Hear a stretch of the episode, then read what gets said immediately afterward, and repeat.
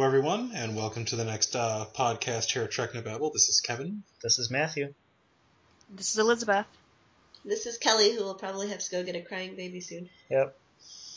Today we're going to do uh, before and after, uh, sort of a late season three episode of Voyager.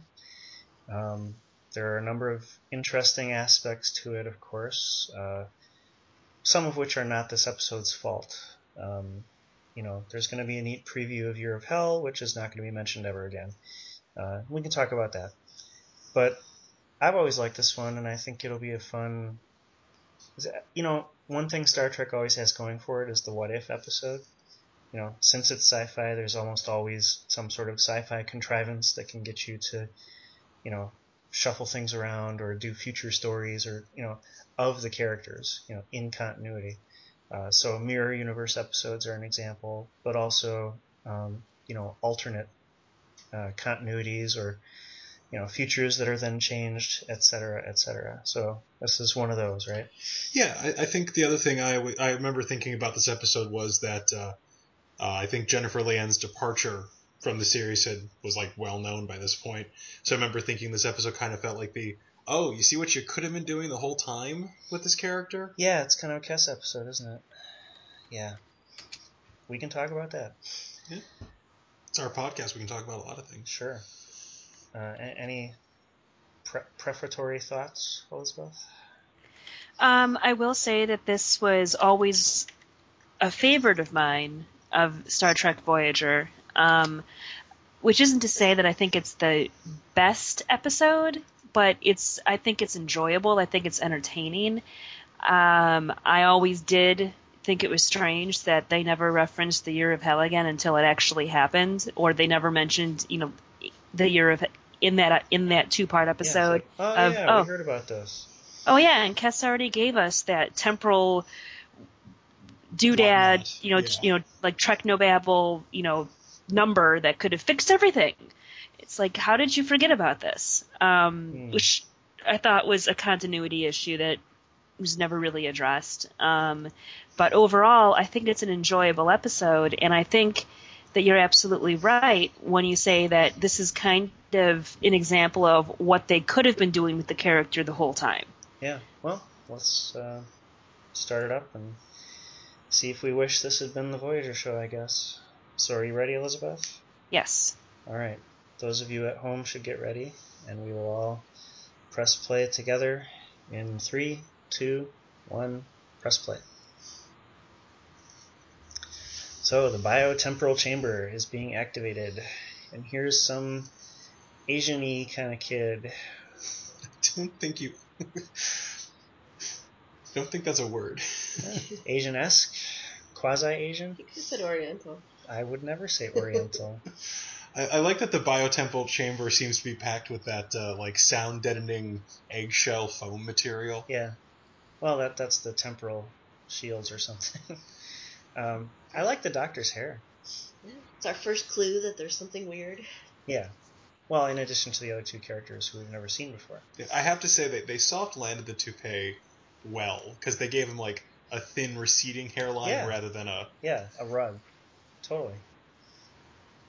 And, you know, we, we still haven't. It's Grandma. Who's Grandma? You know? And here comes. Maybe? No, not really. What did he buy her? Like a metronome or what? I also like that no matter what part of Star Trek, real, fake, Voyager, d- like the wrapping whatever, paper is always sparkling. and and the children are always in two toned jumpsuits that are extremely unflattering. Oh, wow. Well, so that's quite a teaser. Yeah, it only took about a minute. Um, Grandma Kes. I mean, what clues have we been given? Doctor with hair, biotemporal chamber. And I think you were I think you saw just a glimpse to realize both of the other people had either, if not Ocampan ears per se, prosthetics Yeah, on they, their they, ears. they've got something on their ears. Um, the the age makeup on Jennifer Lien is good. Uh, it doesn't look fakey at all. Yeah, it's always it's it's always hard to figure out what they're gonna do. Well, and actually, this is a fun game you can play at home. You should look up Jennifer Lien now and uh, you know see how well they guessed it, right? Because she's probably not a grandma right now, but you know, she's uh, in her 40s at least, and she's put on a little bit of weight, and so it actually looks somewhat like the age makeup that they gave her. Well, I don't think she has a head full of gray hair at this No, point. no. I don't think she has Um, gray hair. No, the way more fun place to play that game is with the next gen crew because we are swiftly approaching 25 the 25th anniversary of not just the series but of all good Of all things. good things, yeah. So it'll be like, what does Picard actually look like 25 years after season seven? Riker has way more hair in the show than I think Jonathan Frakes has. You know, if you're listening, Jonathan, I say that out out of all the love that I could possibly have for a complete stranger. I think that Jonathan Frakes would uh, own up to it himself. So Oh, hey, you know, I mean, one critical difference: Michael Dorn is bald now. that's So- true. But, you know, he would always have a Yeah. wig anyway. So. LeVar Burton hasn't aged a day. Yeah, he looks pretty much the same. Ah, so he made her a birthday present. Yeah, okay, now looking a little closer, It's a little plasticky, and that is some serious Madeleine Albright hair. Well, I think they maybe went aggressive on the modeling, like skin modeling. Yeah. Dr. Van Gogh. You know, that thing just. I- I re- I remember when Voyager came out, they said that he would be. They, like, prefaced that his eventual name would be Dr. Zimmerman, and of course that just ended up being the name of his creator. They toyed with this notion for so long, I eventually got bored of every time they made a joke. Van Gogh's an interesting choice, of course. It's kind of strange. Yeah.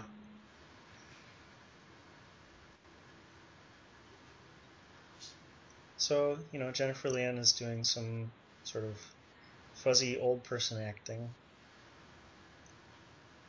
You know, I guess part of it is the ears. You know, it's like we don't know what an Ocampan should look like, Yeah.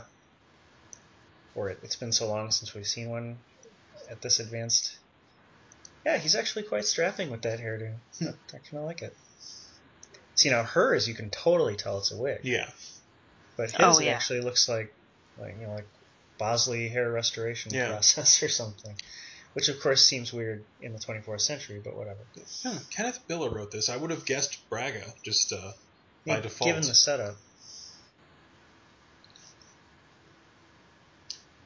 I do like the, the standard issue uh, knit jammies that all uh, medical patients they've wear. been using the same ones for years, I guess.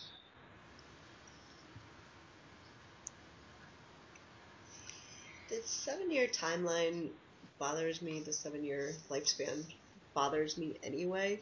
But then to try to figure out how that works with crossbreeding with humans, Yeah, I, I mean, just, I guess they have like 14 year lifespans I don't or know. I just I can't handle it. something in between. Breaks my brain. I've, I, you know, I've always had an issue with thinking that any of these people could be. Uh, so if you look closely, of course, there are four pips on uh, Yeah. Captain Chakotay there.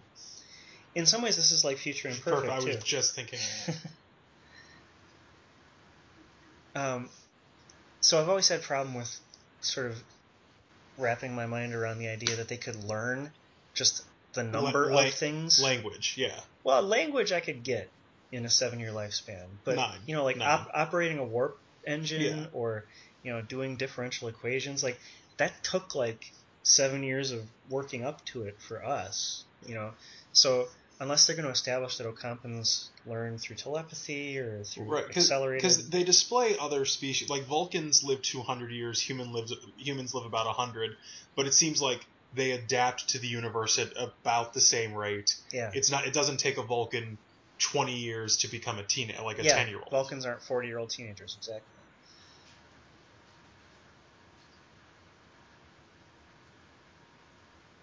So you know they sort of poofed out Chakotay- Chakotay's hair, but they didn't give him any gray, which is good, of course, given the timeline thing. Yeah, he wouldn't. He's only, you know, four years older than he is in our in the current episode.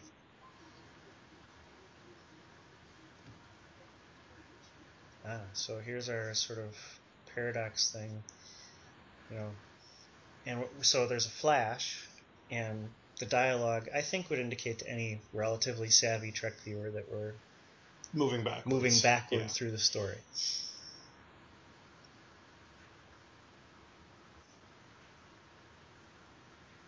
Yeah, I do think that her aging makeup is a little bit plasticky. Yeah, that's not that's not the worst of breed though. I, I do eventually. I, I like the longer hair. The little pixie cut never really. that's like practically. Janeway hair. Yeah, One of Janeway's hair. yeah. Dues. Well, I mean, like the, the eventual like long blonde hair she goes with, I kind of like more. Oh yeah, Well, didn't well didn't they actually do that for the actress because she Oh, was She hated that bowl cut. Yeah. yeah she was like sensitive to the prosthesis or whatever they were putting on her. Oh yeah, I guess she was really sensitive to the makeup gum or something. They've got some big quarters.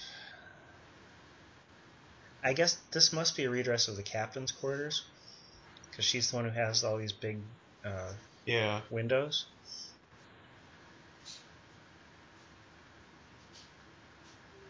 I've always liked the Voyager set generally. Um, you know, I mean, not that I dislike the Enterprise D, but they did a good job of melding the aesthetics of the of you know, like a more utilitarian ship and the sort of luxury liner that the Enterprise is. So there's still elements of luxury to it, but the color scheme and some of the, you know, it, it's it's just it's not militaristic, but it's it's in between in a very pleasing way, if you ask me.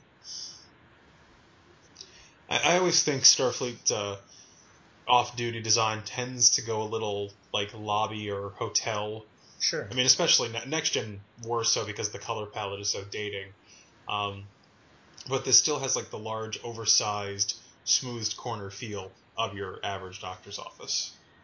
Something that's always well, this decorations that people choose can tend toward the I don't know, Generic hotel room. yeah, or like architecture magazine, you know, like something that doesn't look very lived in. There it is. Now the daughter, don't her ears look a little strange? Well, Well, they're sort of in between Right. They're supposed to be. She's supposed to be half Ocampan. and half human. Yeah. But is that like a strand of hair in front of the ear, Yeah, or is that that- Yes. part of? that's yeah, Yeah. that's a ring of hair. Yeah.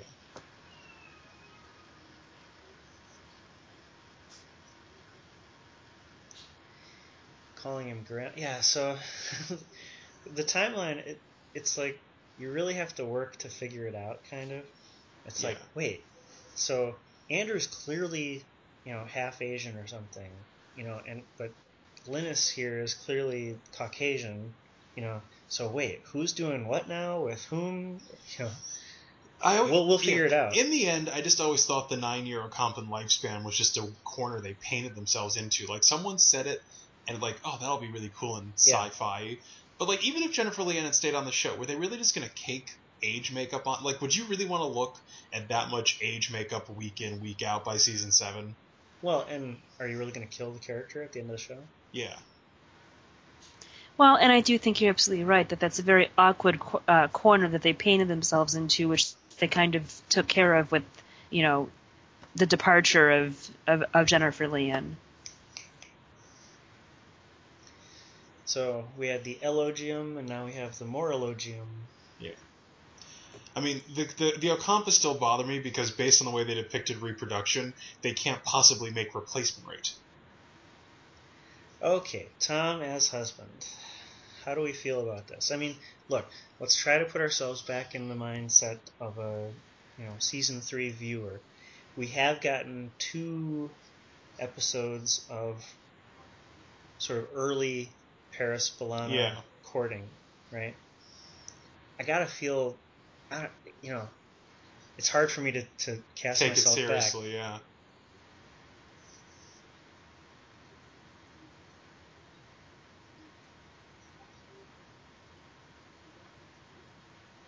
So this is an interesting little mini debate. Yeah, I, I will say one of the flat notes is these two do not read like father and daughter. Maybe it's because of the they're obviously you know, if anything, you know, more, no more than two or three years apart in age. But the, chemistry never read as familial. It's Well, I think you'd have to write a scene with them, you know. like she doesn't have the. I mean, deference is not the word I'm looking for, but there's no sense that like when they talk to each other that they have that deep a relationship.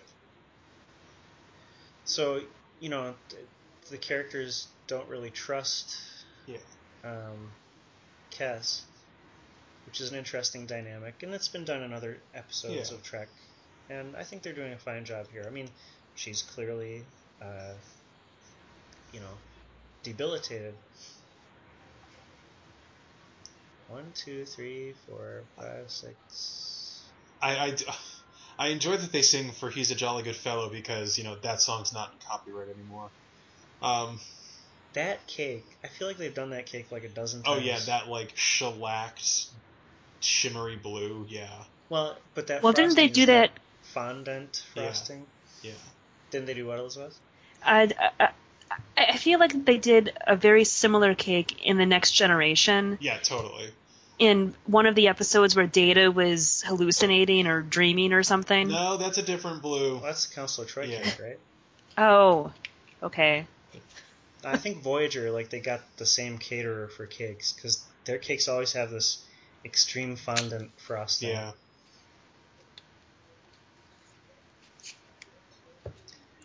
And why does he still call him Commander Vulcan after all these years? I think Ugh. he does it to mess with them. Yeah. Neelix is intelligent enough to alter what he calls him. He just does it to. To tweak him, yeah.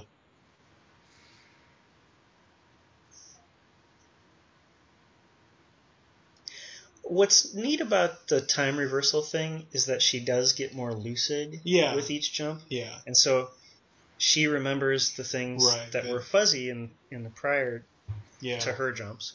Um, this outfit on her, it, is very grandma. Oh no, and that other one too. Like, dear lord, I- I've been skipping around watching Voyager as my like background noise, and the the only time I can think of something as matronly is um is uh Admiral Janeway's uh like Golden Girls wear from Endgame, but uh yeah, that's a very aging outfit.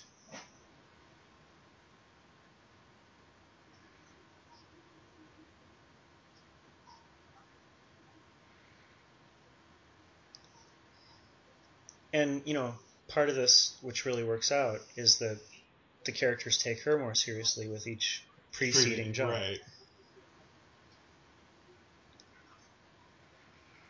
So, you know, as an astute Trek viewer, I guess you're sort of wondering, all right, what's the sort of, What's Trek and? Babel. Yeah.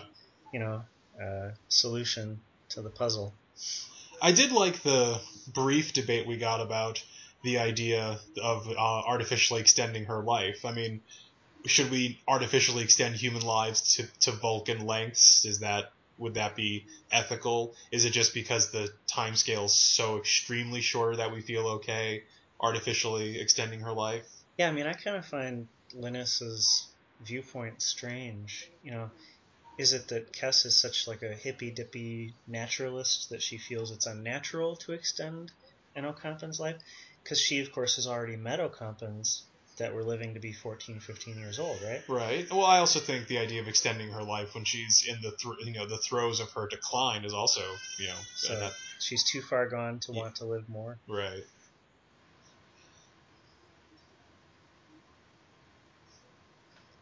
You know, uh, this sort of numerical device is telling us that things are Yeah. changing.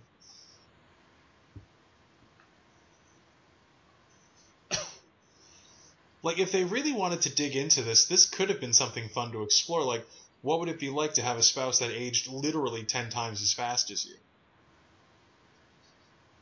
Like the the, the act of growing old together. Like normally, anytime we contemplate the idea of a partner not aging, it's usually like you know Data or the Doctor as the romantic partner, Yeah. and understanding they can't share in this part of the experience. Like Tom's a bit of a hound dog. I just kind of like. I think it would at least be a interesting aspect to be like. i- i it's one thing to grow old with your spouse and accept your mutually aging bodies as the fabric of reality, but what would it be like in two years if you're still relatively yourself and your partner Yeah. had jumped a, a life uh, mile post? I think that that would be something interesting to explore. One thing that many of the series have done is this sort of moment where it's like one of us expresses a strange theory and the others take it, you know, on trust. and and move forward. you know, in, Well- in action together. I'd like to interject real quick. I find it interesting that Kes still knows how to use the computers and the interfaces when she's apparently lost 95%. 95%, Yeah. Well, yeah. Um, situational or occupational memories never seem like she could still speak. Yeah. She hadn't forgotten words. She can still wipe her butt, you know, and stuff like that. At least as far as we know. Some weird lighting in this room. Yeah, why is it so dark? Yeah. So here we get some flashback. Okay, th- I think this dialogue sounds unnatural, but he is talking to someone who doesn't remember the past, so maybe the exposition makes sense. But it's, I mean, uh, there's other. Otherwise, there'd be like, why would you talk to the person you're like? Why would you talk about your life with this person that way? So I, I guess what we're to take this as, uh, is that she remembers the five percent of her life that happened after this date, Right and none of the life before. before yeah. It, which, like you say, Kevin, you know, does not include her occupational memory. So here's our Year of Hell preview. Yep. And they're getting it right. Yeah.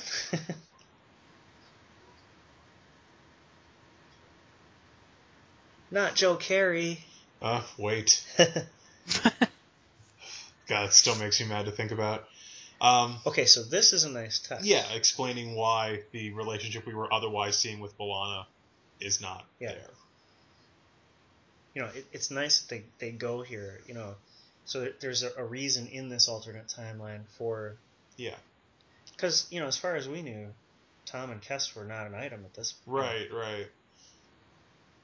Yeah, if I have one real complaint about this episode, it's that I don't have a sense of Tom's place in this dynamic. Because if you think about it, in the last four or five years, he's married, had a child, his wife is now at the verge of dying of old age, and his daughter is an adult, approximate, like visually and sort of socially, his, Apparently, his yeah. own age Intellectually, his own yeah, age. his yeah. own age. Like those would be life altering events. Like you're married, you have a kid. If if if tomorrow Kelly were ninety and Teddy were, you know, thirty five, wouldn't that be a little weird?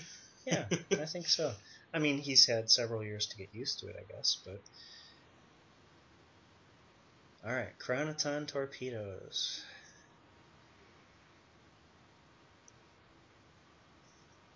I like the little touch. He's a lieutenant commander. Yeah. I mean, I guess some of these promotions are because of Year of Hell. Yeah. You know, that there would be sort of difficulty advancing. Oh, it's a baby. See, this is the best hair. Oh, definitely her best hair. Absolutely. Are they taking? there, there's the digital camera of the 21st Yeah. century. Everything in the 24th century has a little blinking red and green LED on it. Right. Okay. And like here, here, like this little off joke, a little offhand joke about Tom being Harry's father-in-law. That's a rad. Like that position in human relationships has like it.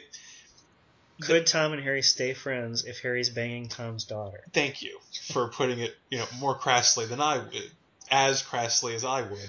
Um, but yeah, there's just I would have enjoyed this episode, like, and it's a good episode. I really enjoy it, but I think I would have been like stunned by it if they'd If they had managed, gone there. if yeah. they had really tried to explore, like, and you know, young idiot horn dog Tom just sees the cute little blonde with the pixie haircut and no choicing skills, and just you know is drooling over her. But if he gets what he wants and lives this life, what must that be like? And like that could that's just a cool idea that they that not just is it absent in the text, it feels absent in the emotional interplay. Yeah, I agree with that. I feel like if you were to become involved with someone who you knew was going to die in the next 10 years, Yeah. That there would be a lot of weird emotional consequences. Would you get as deeply invested? Right. Or if you did, would you just be really freaking sad all the time, you know? Right. Um, would you try to take some kind of uh, existentialist viewpoint of like wringing every ounce of meaning you can out of every moment. Right, like like. Tom is going to experience one of the like like a one life, of the worst things you can experience soon. but he's also he's also going to experience the things that normally take a human the length of their own lives like he's going to experience in less than a decade. What must it be like to be like well i'm going to have a spouse die of old age have a kid have a grandkid all the next 10 years? Like he won't even be in his own middle age when his grandchild dies or like barely entering his own middle age when his grandchild is dead of old age. Like th- that has to be this bizarre compression of a major life Yeah. process Picardo looks so good. I wonder if he lobbied to keep the hair. I don't know. I think he's he, he seemed pretty comfortable rocking. Oh, I'm world. sure he's comfortable with his, you know, normal hairdo, but I just watched uh, Lifeline and I did like that joke. What was the first symptom of your disease? Rapid hair loss. Just- it's a good joke. All right. So our sort of technobabble mechanism here Yeah. seems to be the interaction of the residual radiation from a chronoton torpedo and the biotemporal chamber. So it's sort of started casting her back in time.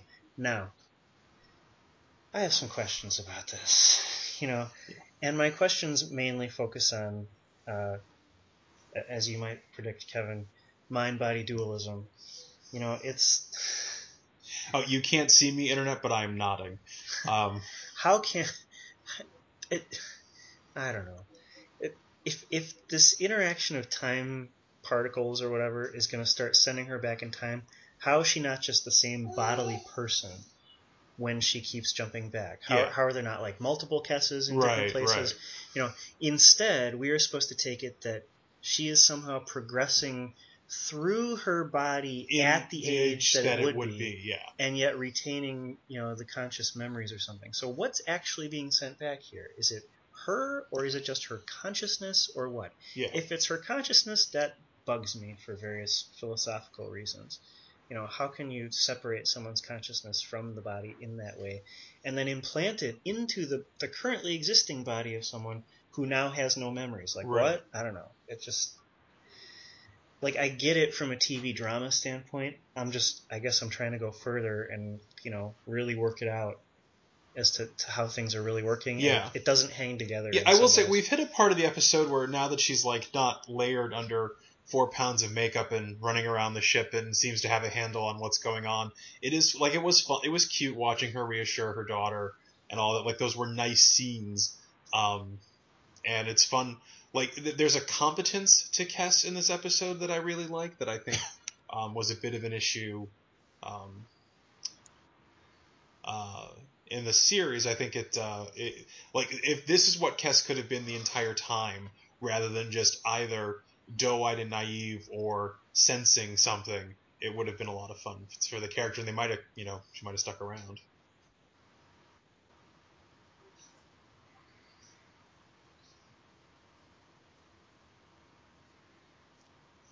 It seems like the Kes character is kind of warming up to, To Tom, yeah. to Tom.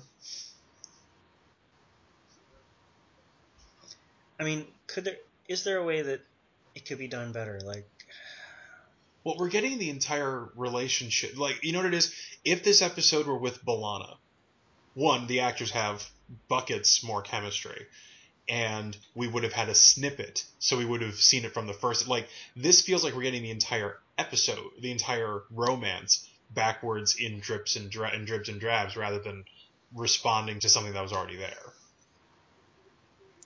And how has Linnis recovered so quickly from having just had a baby? Is this part of the Ocampan? Well, they have the baby out of like, the pouch in their back, so maybe her back is really fat. yeah, uh, yeah. I mean, I got to imagine if you have like a nine-year lifespan, that you don't have year-long recoveries from pregnancy. Uh, just on an evolutionary basis, it wouldn't make much sense because you'd have to have at least two kids, right? Uh, but they this is the thing. In Elogium, they specify that she can only get pregnant once. Oh, okay. Maybe men can get pregnant too. that would actually be strangely satisfying to me. Well, I mean, if it's just a pouch on someone's back, I, like, granted, I'm sure there are like sex organs and stuff, Oh, speaking of which, here we go. She's got skinny arms. I was actually noticing that earlier with some of these outfits, like the last outfit that she was in, just how skinny her arms were.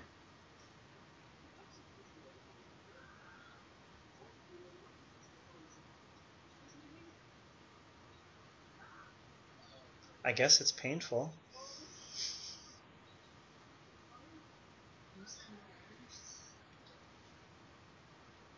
So it's a breech back sack delivery.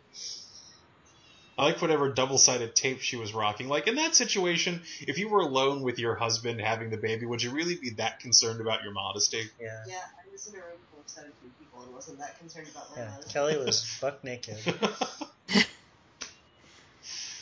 oh, the joys of childbirth. Both times? I don't remember. actually. Probably.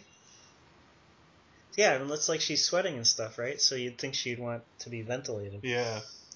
I guess we make some concessions for TV. Her hair's still all like curly and stuff. Yeah, she hasn't been sweating. Well, that's future product. That's like VO12 hot oil. I like uh, Neelix in the uniform. You know, so do I actually. Yeah, yeah, I guess he never had his Counselor Troi moment. He kept wearing the couch clothes. Yeah, so look, this is the year of hell. How are we supposed to take this timeline? This is like late in the year, and B'Elanna got killed early in the year, and Tom and Kes got together. Covered super duper quickly. Yeah, like they really, they really went after it. So we're getting some Year of Hell effects, which are pretty decent. Yeah. It's clearly a CGI model of the ship with some, you know, cutouts and stuff. Yeah. Near lifespan pregnant situation.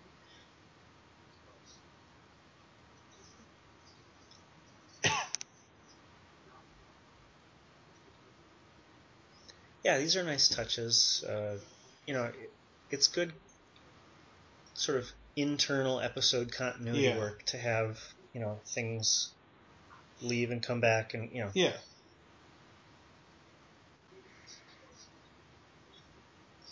I mean, one question, of course, is uh, how big a coincidence is it that she would be able to scan the torpedo that did it to her, Right. you know, given these jumps? Although I, I suppose that should be the last jump.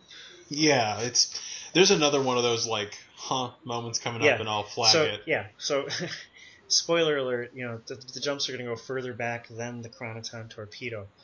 I, I just feel like instinctively it seems like the jumps should not go back Yeah. beyond the point at which All right, I've always thought that dude standing in the back of the table was very handsome, and I don't know what he was doing back there, but I'm glad he's doing He's it. just flexing. Yeah, for like the heterosexual couple at the table raises fascinating implications.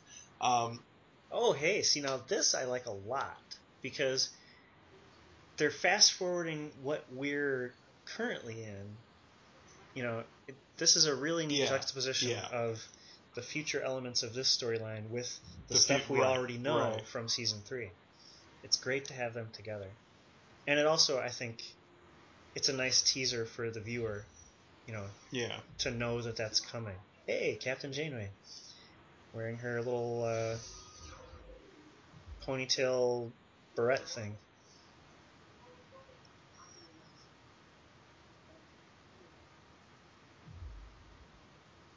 That's a nice dress on Kes. yeah, Yeah, that might be one of Kes's favorite outfits, or one of my favorite outfits of Yeah. Kes's. Well, yeah, her previous one that was kind of hanging didn't look very good, but this is flattering. All right, Chronoton torpedo. Oh, I think maybe that's what did B'Elanna in. and Janeway, I believe. Well, isn't Well, it? That's a nice touch for the episode. You know, actually Yeah. showing us their death scenes.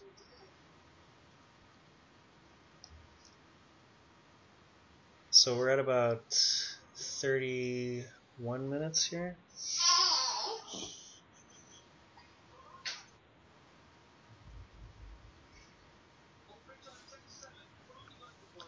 You know, what else, whatever else you want to say about the episode, it's paced nicely. It's very crisp. Yeah. But you know, I mean, I guess I don't. the- go ahead. I was gonna say I don't think that there's a whole lot of extraneous, unnecessary scenes, really. Yeah, I- if there if there were, it might have been at the beginning of the episode. You know, it seemed like things went on a little longer, Yeah. but things are really moving briskly now in a good way.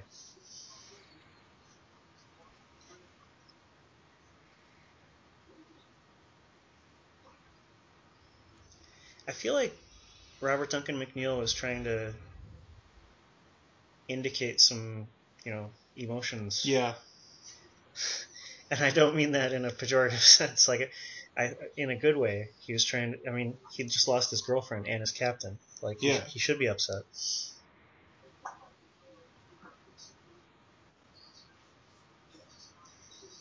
I mean, I guess these jumps are getting closer together. Yeah, but then they're gonna jump way back. Yeah, which it, that that's what raises this question to me. It's like usually in temporal anomaly type stories, you know, there's sort of a Epicenter. Where, yeah, like things a, a resolve point or where focus. things yeah. begin and you don't go back beyond that point. Well, yeah, and so here's you know some real emotional acting. It's uh, you know he's upset.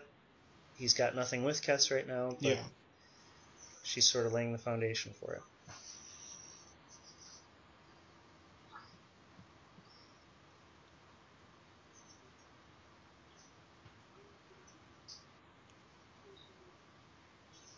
Now my question is, if she can scan herself For and know ra- that she's infected, Well, why does she have to go, see to the, the torpedo? Yeah.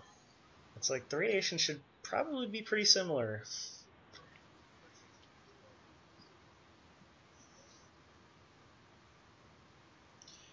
Yeah, this is this is more running around, talking, thinking, doing than Jennifer Lien's gotten to do in like three seasons put together. And she's really nailing it. Yeah, it, it starts to, except for maybe Warlord, which we liked. We thought she was good, and like it's always like it, it's it's like seeing um, Denise Crosby, you know, back on as Sela or something, where it's like, or in yesterday's Enterprise in particular, give her a script, she can do something. Yeah. Like they hired her for a reason. right? And you know, she auditioned and did well enough to get the part. I always love that manual door doodad. Though she should have really started it closer yeah, to the seriously. center. I guess she's skinny, but still. and even just the laws of physics you you the you know work is force times distance so Yeah. if you're farther from the hinge you can leverage more force So I like the look of the Chronoton torpedo, and clearly they saved the model for Yeah. uh, the actual Year of episode. Okay, now Elizabeth, Kevin, uh, tell me, how much, if at all, does it bother you that Seven of Nine is not a part of this episode? Um, it it, it does bother me, although I mean, it can't bother you during this episode. This is, you know, like a retrospective question right she she hadn't tech i don't know if she'd even been cast yet or created. You know, no i think created because we're only about three or four episodes from the finale yeah, but do you really think they've written that whole story arc out? If no so, certainly not Then they could just have her on. you Yeah. know? like Well, oh I you mean- could mention her as foreshadowing Yeah, you could at least mention her. So how much does it bother you? i'm okay i'll live i have other issues it bothers me just a little bit because I think it's a good point that at this uh, you know at this stage I'm sure that uh, the character had not even been cast yet. Y- y- They may have maybe they knew that there was going to be a new character, Yeah. but yeah it might not have even been a fully formed concept yet. Well, I mean, 709 number one was the biggest thing or things to happen to the show, you know, through its entire run, and it so it just it seems pretty glaring, you know. Uh, and she was a huge part of the Year of Hell story. Yeah, I mean, I guess they couldn't have known. I they that. I mean, the addition of, and we'll we'll discuss this when we get there, but the addition of Seven of Nine radic was like a gravitational shift in the storytelling of the series, and either they did that on accident when it turned out Jeri Ryan could act, or it was on purpose from the get go. And if it was the latter, then they should have laid a little groundwork. You know, this is uh, totally off topic, but I wonder in real life how much um, uh, Jeri Ryan and Kate Mulgrew got along. Oh, there's an interview with her on a ner- on one of the Nerdist podcasts, or no, no, Aisha Tyler's Girl on Guy. She did an interview where basically she said, I won't say her name, but it was who I did a lot of my scenes with and did not get along at all. This is Jeri Ryan saying Yeah. that? Well, didn't show, didn't show on screen. No, no, I I've always kind of got the impression that Kate Mulgrew might be a bit of a bitch in real life. I'm just just theorizing. Well, I think at that uh, convention that we went to, uh, Marina Sirtis kind of was implied. about to say something and Jonathan Frakes stopped her. I know. I would have given a kidney to like going back with Marina Sirtis and have her dish gossip about Kate Mulgrew. I would have died. Kevin, Kevin wants to have chronotons that make him flash back to that moment and just stand up and yell out, "Say what you were gonna say." I'm a sassy homosexual. If you keep gossip from me, I get a cramp. So we have anti-chronotons. Uh, you know, hey, whatever. It's like th- they're creating Yeah. fictional particles, but they're giving them rules, Yeah. you know, to some degree, and they're following those rules. Uh, there's some sort of measurement of chronotons, MEVs. Uh, I'm assuming Mi- milli, electron electron volts or something, but um, oh, now they're in Roentgens.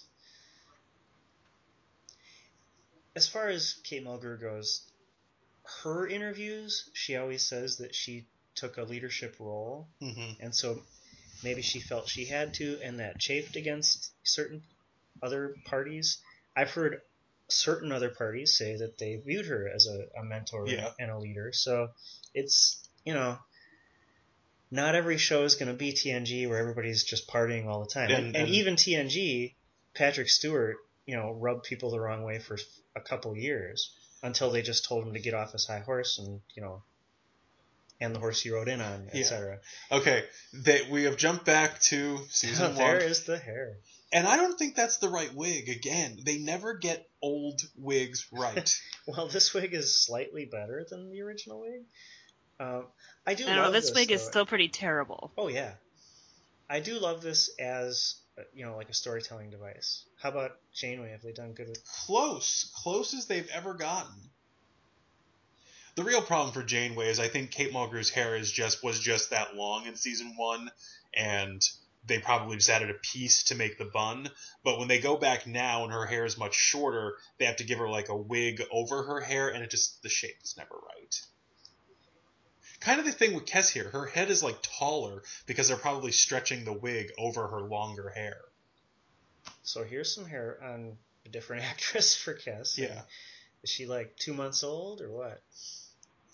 Um, you know, I always like it when these alternate continuity stories give you parents and Yeah. family experiences. So, as far as this is going, you know, I, I'm I'm still digging it.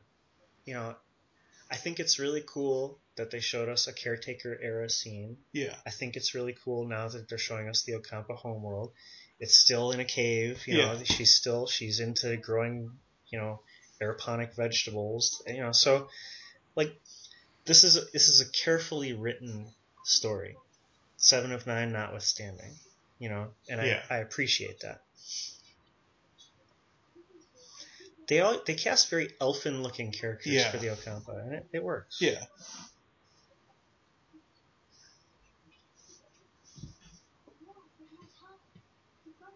I don't know how this casting is. I'm not. I think maybe they should have done di- something different with her hair. So I guess this is the traditional Ocampan birthing pose. Yeah. How would you have liked to have given birth standing, Kelly? That might not have been so bad.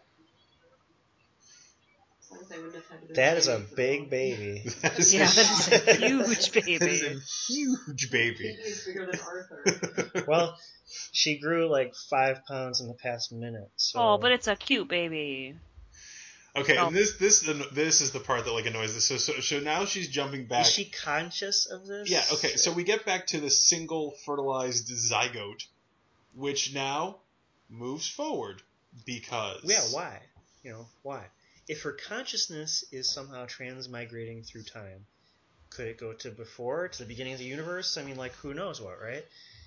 If it's stuck within her body, what's the point of showing us this? Does she see these things? Does she does she remember them? Are we to take it that the Kes character at the end of this episode remembers this stuff now? Yeah, That was good casting for the mom. though. yeah, totally, yeah. Oh, totally perfect casting. Nailed it. The ears just developed later. Apparently, I guess it's it's probably a labor law thing about putting prostheses on infants. Yeah, good catch. the baby has human ears. What's wrong with this deformed baby? So now we've just zoom jumped all the way back to the, the application of the therapy, which, of course, coincidentally enough, happens in the current continuity of season three. Right. Now, what is an MEV? Did I miss this? We think milli electron volt. Yeah, because EV is a um, It's a standard measure of power Yeah. for uh, though uh, electrons subtitle people the E should be lowercase. Yes, that's true. Uh, the uh, Large Hadron Collider measures things in giga electron volts. And this is the start of her long-haired wig until the end of her run. Well, well as also, Kes. so it's kind of weird. Like they fixed the problem before it occurred subjectively, because they they fixed her radiation. They fixed the radiation. Oh, there's the model again. Sorry, I'm distracting That's myself. okay. Oh, yeah, there it is. Um, Some, he's like, pretty boy hot. That's okay, Kevin. yeah, that's, that's that's like the most flattering attempt at sexy I've ever seen on this show. Well, who's the woman talking to him? She's like, so, uh, can you come visit my program yeah, later? yeah, you you hit that random command uh, officer. Um, Maybe he's not holographic. Maybe that's a different crew member oh, that'd be off. God, where the hell's he been hiding? Um, in the gay the gay deck. if if Star Trek had a gay deck, I'd be there right now. I would never leave. What number would be the gayest number? So it's got those cutouts on the. on the side, yeah, which, yeah. oh my um, god, I didn't even notice that until now. Well, they did that with the DS9 swimsuits too. Yeah, with Malco. Oh, All right, so look, sorry. you know, Kes is telling them a lot of what they know, but not everything. Yeah, She like she tells Neelix he's a security officer.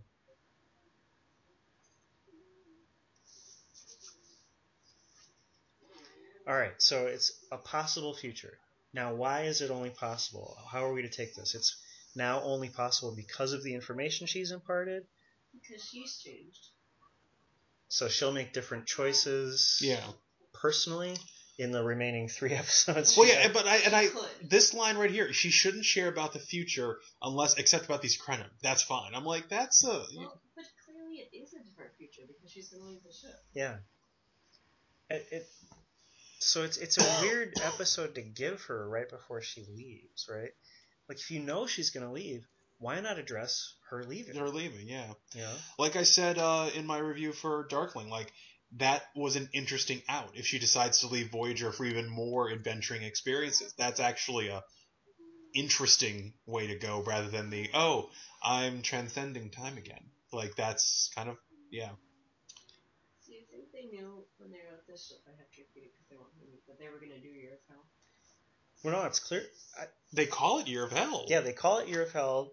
The story details are picked up. So, so Kelly's asking, I think, is this just a, a throwaway future reference, Right, but then they that pick it up pick and do it later, or is it a reference to a story they know is in the pipe for next I year? I think the amount of time they put into the Krenim ship and the prop, they were probably going to do something. maybe the story was gestating. Yeah. Hmm. So writing wise, my own philosophical problem notwithstanding, you know, I know that's not something that a lot of people are going to get worked up about. Well, no, Um, it doesn't. Okay, well, here's the other. Here's something that even a non-philosophy person um, could have a tr- have a problem with. When they slow down to try to prevent her leaving, her body physically distorts and fades and disappears. So that Yeah. indicates she's like physically entering and leaving a space. But then what happens to the cast that was Becomes there younger. anyway? Yeah, Yeah, it's It- uh, it's just it's one of those ideas that just seems cool but doesn't stand up to scrutiny. Well, they really, for to my mind, you know, they could have solved at least part of the issue with a line of dialogue saying that because she's telepathic, her consciousness is being transferred. Or something. It would still bug me, Yeah. but it would bug me less than the kind of clunky uh, you know, transmigration thing they do. Yeah, because w- what happens in each time fragment, right? Does she disappear and they're upset, or does that cease t- timeline cease to exist now because it's been changed by the prior timeline? It's there's just a lot of stuff going on that is not explained. And to be like the last time I think we got anything close to this would be like Picard jumping through time and all good things, but and it, you, I'm more willing to let go a Q based, you know, Well, I mean, it seems like those three divergent timelines were sort of diverging. you know? and self-contained. Yeah. Yeah. Yeah, So anyway, um, all of those problems notwithstanding, uh, it's a very good Kes episode as far as character. Um, it's a fun counterfactual, you know, what if story. Uh, it's carefully put together for the most part. Um, the Year of Hell uh, preview is sort of spine tingling and interesting and cool. Yeah. Um, you know, and then there's a lot of nice touches like the Tom and B'Elanna relationship. Um, you know, going back to Caretaker, going back to the Ocampa world. Um, so all in all, it's a very pleasing watch for me. Yeah, I, I mean, I get nagged. Like the jumping back to apparently the moment of her conception and then forward.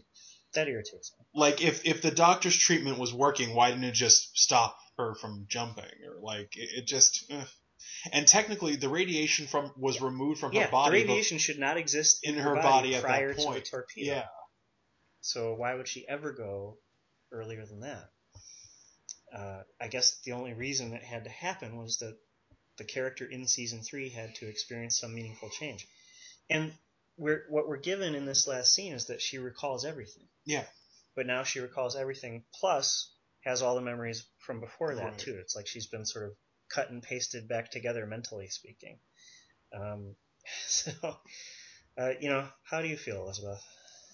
Well, I do agree that it's a pleasing episode, and I think it's a it's an incredibly good Kes episode. That it, it's almost kind of a good send off for the character Yeah. in kind of a good and bad way because it's a great send off, but it, then you just leave thinking, why couldn't they have done this for her earlier? Why couldn't the character have been this this interesting two seasons ago? Well, you know what it is, I think, Elizabeth? You know, Hmm. there are loads of interesting angles for the Kes character, but Berman and the studio were both pushing against having any sort of serialized storytelling in Voyager. They wanted things to be self contained for syndication.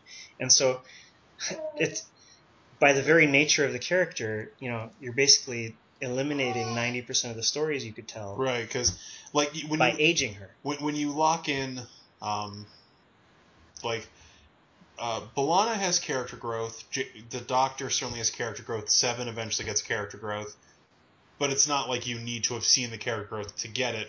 And the moments, all like Janeway, B'Elanna, Seven, the Doctor, the space they were, the the range they were locked into was just inherently more interesting. Like you could pick up Janeway at any point in the series and just be fascinated by this interesting, competent woman going about her day. Uh, B'Elanna, a woman with a temper, working on it, largely her story arc. But wherever you pick up that thread, interesting story. With Kes, you, you've locked her into this point of, you know, young and eager and naturally bright, but not much more than that. And if you never want to give the viewer the confusion, of, oh, this is after she went to school, like you, then you kind of lock her into this perpetual curious flower thing, and it just it, it, it kind of paints the character into a corner. If they can't do serialized change, she's never going to get that far away from who she was in Caretaker. Well, and I do agree with that. I, I, I think you're right that the fact that they were shying away from the serialized storytelling is exactly what harmed that character. But again, that's still frustrating because, you know, eventually, uh, take Deep Space Nine, they ended up, especially in season seven, you know, it, it was heavily serialized, and I think the show benefited from that. I think they were being sh- short-sighted in not being willing to allow that serialized aspect to encourage the uh, the character growth. I Um, think there's probably a middle ground. You know, like DS9 is something that you just can't pick up and watch. Right. You know, Voyager certainly is. to the detriment of one or two characters. You know, there's probably some middle ground. Yeah, that could TNG struck. gets a little closer to that happy middle because there's clearly things that happen to the characters, meaningful things that they remember. Uh, Alexander, yeah. Yeah, Well, I don't know if Alexander is a good example well, of the know, middle ground, like but stuff happens to the characters. right, but stuff happens. But you know, so but moving of, on from that, I you know, I do have to agree that I think it's troublesome to have her time jumping back before she was even infected with the chronoton radiation. I think that part of it kind of makes the science a little bit fuzzier than it should be. Um, the But- pseudoscience. yeah, or yeah, The well, the pseudoscience is fuzzy. But you know, overall, I think it's a a very pleasing send off to the character. Yeah, too bad it wasn't the season finale, I guess.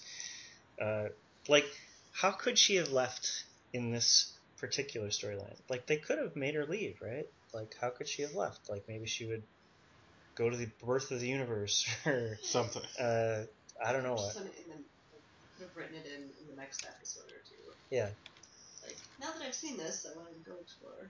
yeah. Um. Anyway, so problematic but very enjoyable. Uh, acting wise, I thought Jennifer Lien was Yeah. gang- gangbusters. Yeah. Agreed. Uh, I, I think you know Robert Duncan McNeil did as well as he could Yeah. with the lines he wasn't given. Yeah, like he just felt odd. Like none of his interactions, even his romance with Kes, really felt like they had resonance for me. Well, when he gives B'Elanna a kiss, you're like, that's the way it should be. And I don't think just because we've watched the rest of the series, I think it just feels right. And something doesn't quite feel right. But, but their scene in the mess hall, you know, triage Yeah. area was effective. Yeah. You know, like you could see the beginning of chemistry. Um, I thought the, the guest stars were pretty good. You know, yeah, the- for Linnis and Andrew. right. Um, Andrew certainly had that sort of uh, foofy 11 year old, you know, tweenager boy. You know, like- earnestness. yeah, he'd probably be the kid who gets beaten up at school, you know, like that kind of thing. Um, you know, and I thought the actress for Linnis did a pretty good job, you know, emoting like like you really felt she had a point of view and she was advocating for it. Like she didn't feel out of place. She felt like she fit in the universe. Um, Uh, effects wise, I think was pretty good. The shuttle returning to Voyager was good. I think the Krenim ship design is just a little too dark. It reads a little muddy. they, I mean, part of the Krenim thing, of course, can be uh, sort of retconned away Yeah, because their design keeps changing. yeah, You know, uh, in this design, which was clearly a CG effect, um, there were some like warp nacelles with almost TOS Enterprise style, uh, you know, Bussard collectors Yeah. on the front. Um, you know, but all the all the effects look good. You know, none of them were as sort of jarring as some of the earlier CGI Yeah. stuff we've seen. yeah. Um, The age makeup was okay, I guess. it got better as she got younger. Yeah, Um, her new wig is great. oh yeah. uh, any acting notes that you want to think about, Elizabeth? Um, the only real acting notes is I have to agree with your uh, criticism of Robert Duncan, uh, of Robert Duncan McNeil's um, interactions with his the actress who plays his daughter. It wasn't really believable um, as far as them having. They read more as brother and sister than they did as uh, father and daughter. Yeah, there, there- Um, there wasn't much like discipline or Power. There was no power dynamic. Yeah. Like even a healthy one. There's there's just no sense that, you know. But I, I would say that's more the fault of the script than Yeah, the, the yeah, yeah, actors. yeah. Um, but otherwise, I thought that Jennifer Lien knocked it out of the park with this episode. This was her Um, best episode. Yeah, I mean, she did. It, she she acted her face off, and you know, I I think she she really um, makes the viewers miss her when she leaves, just solely, you know, like almost solely based on this episode. Maybe she should have become a Borg. I don't know. Jeri Ryan was a great Borg, so like I remember initially feeling cheated that you know they got rid of Kes, even though I know they had done nothing with her. I was like, well, they could have done something. Yeah, I don't her. remember like being like, oh, I'm gonna miss her particularly, but I was like, I do remember thinking like, ugh, they literally just cast a pair of breasts. Like, But you know, luckily for us, No, we, she- we turned out to be wrong. Yeah. she's not just a pair of breasts. She's also a pair of breasts, but you know, uh, you know, many many good acting skills. yeah, Uh, all right. Well, personally, I think this is like energetic and fun and interesting enough to to make it into four territory. Like like I I've got sincere reservations about it, but none of those reservations like I've had reservations about various stories and they've ripped me out of the episode. You know, and I'm like, I can't enjoy this because this bothers me so much. And that's just not how I'm feeling here, and it's like it's it's working for me. I agree with that up until the zygote. like that's when it when, that's when the absurdity of the setup became unavoidable to contemplate for me. Uh, I enjoy this episode. If it was pure enjoyment, it would get a four. Pure analysis, it gets a three. So now I need to decide whether or not I'm giving it a three or a four. well, Elizabeth, what do you think?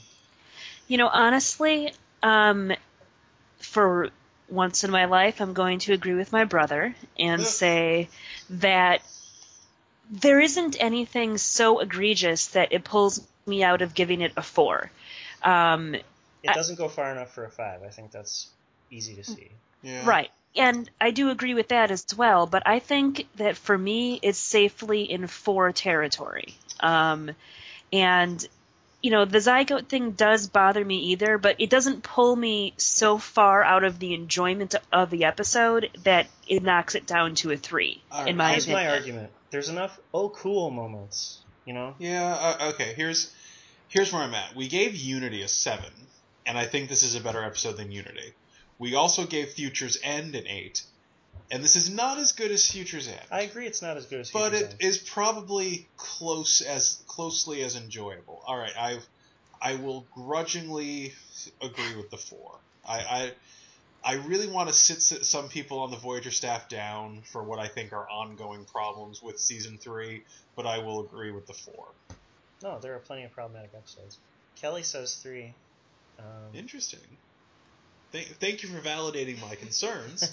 too late. You can't take it back, Kelly. I Yeah, you can can't do take it whatever I back. want. I have I yeah, I have edit I have editorial control. I can change anything into anything.